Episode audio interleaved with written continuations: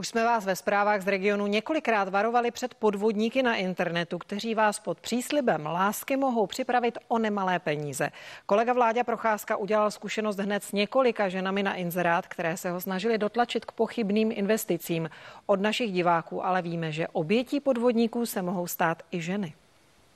Kateřina mi napsala krátce po odvysílání první reportáže, kdy jsem odolával finančním útokům, před kterými mě odborníci varovali. Stálo mě to v uvozovkách jen čas, na rozdíl od Kateřiny. Na počátku byla tato fotka údajného amerického vojáka a pak následovala láskyplná konverzace. Fotografie posílal svoje jako a že má dceru, jo, že jí má rád a že je sám a že, že měl takový sen, a že jsem se mu vzdala v tom snu údajně a že nemůže na mě zapomenout. Následně se údajný americký voják a velitel svěřil, že má na kontě milion 600 tisíc dolarů, ale aby je mohl použít, musí z nich zaplatit daň, která dělá 27 tisíc dolarů. Předtím mu už Kateřina zaslala stovky tisíc na letenku, na covid testy nebo třeba pro sirotčinec.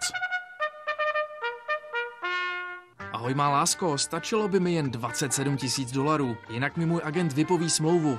Prosím, pomoz mi, má milovaná. Hned jak účet odblokuji, pošlu ti všechny peníze zpět a vydám se na cestu k tobě. Posílám ti polipky a obětí. Nemám už tolik peněz, kde je mám vzít? Zlato, půjč si je od někoho. Dneska ti podvodníci jsou fikaní, ale na druhou stranu jsou signály. A signálem třeba je, když se začnou bavit o penězích. O kolik peněz celkově jste přišla? Dva. Dva miliony.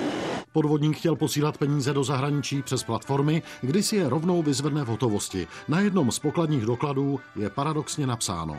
Posíláte peníze někomu, koho neznáte, včetně někoho, do koho jste se zamilovali online? Pokud ano, zastavte se, je to podvod. Stali jste se obětí podobných podvodů? Napište nám to na tento mail.